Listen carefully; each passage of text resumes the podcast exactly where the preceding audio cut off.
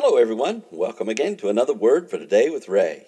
And before we begin, let's go to the Lord in prayer. Heavenly Father, it's always a joy to come knowing that every single day you want us to know more about you and your Son Jesus.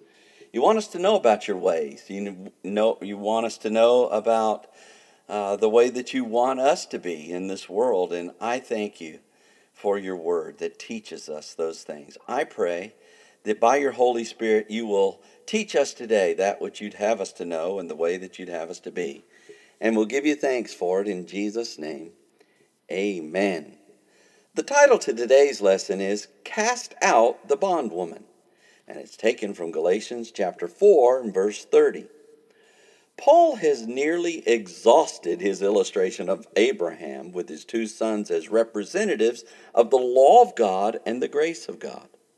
The law of God was represented by Ishmael, and the grace of God was represented by Isaac.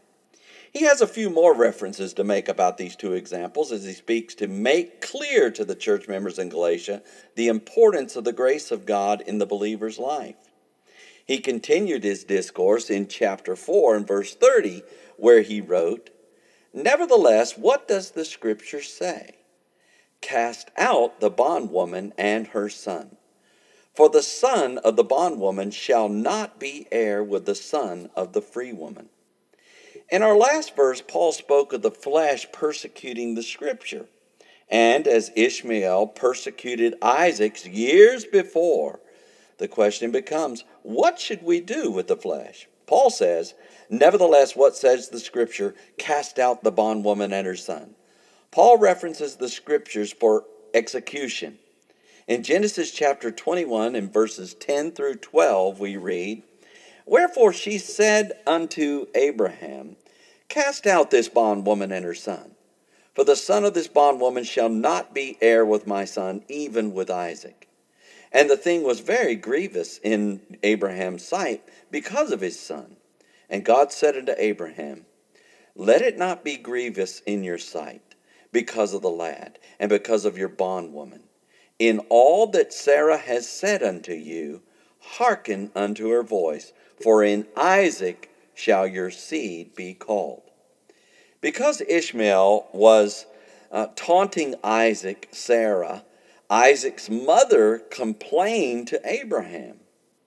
Her desire was that Ishmael and his mother be cast out of their house this is exactly what occurred.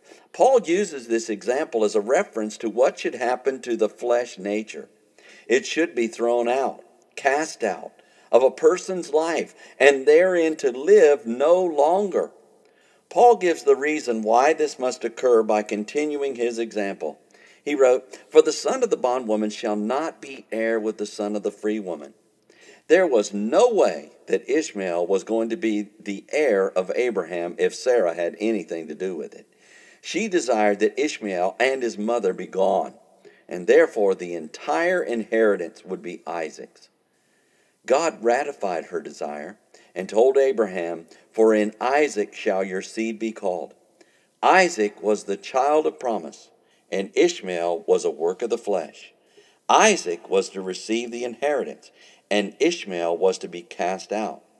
So it is with the flesh nature. The flesh persecutes the spirit, and therefore must be cast out of a person's life. The Spirit of God must reign and receive the promises of God.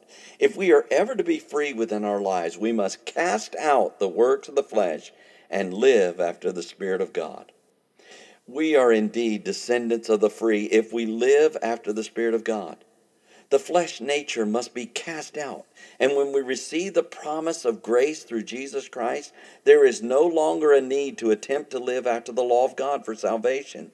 We live free before the Lord Jesus, knowing that He has paid the price in advance for our freedom.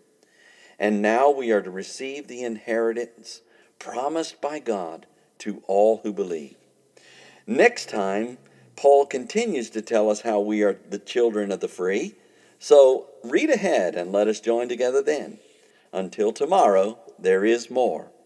And may the Lord bless you and keep you. May he make his face to shine upon you. May he be gracious unto you. May the Lord lift up his countenance upon you and give you peace as you continue to study his word. In Jesus' name.